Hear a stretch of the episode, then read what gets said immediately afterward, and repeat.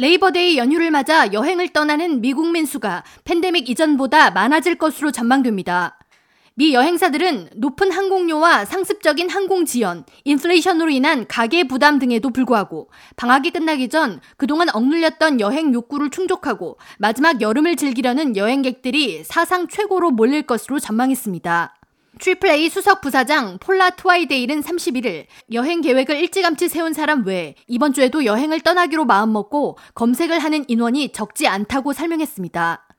United Airline에 따르면 9월 1일부터 6일까지 해당 항공사를 이용할 것으로 추정되는 인원은 260만 명으로 이는 팬데믹 이전인 지난 2019년 노동절과 비슷한 수준이며 여행 전문 웹사이트 허퍼의 집계에 따르면 노동절 연휴 기간 전체 항공 이용객은 총 1260만 명으로 이는 미 교통안전국 검문소 수치에 기록된 지난 2019년 기록보다 약 22%가 더 많습니다.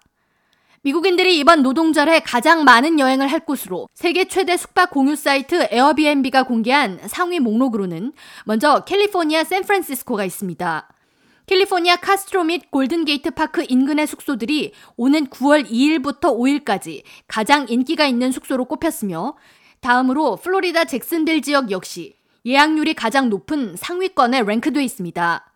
해당 지역의 인기 숙소들은 잭슨빌 비치 부두에서 0.5마일 내로 도보로 이동이 가능하며 해변에서 낚시와 카약, paddle boat 등을 즐길 수 있습니다.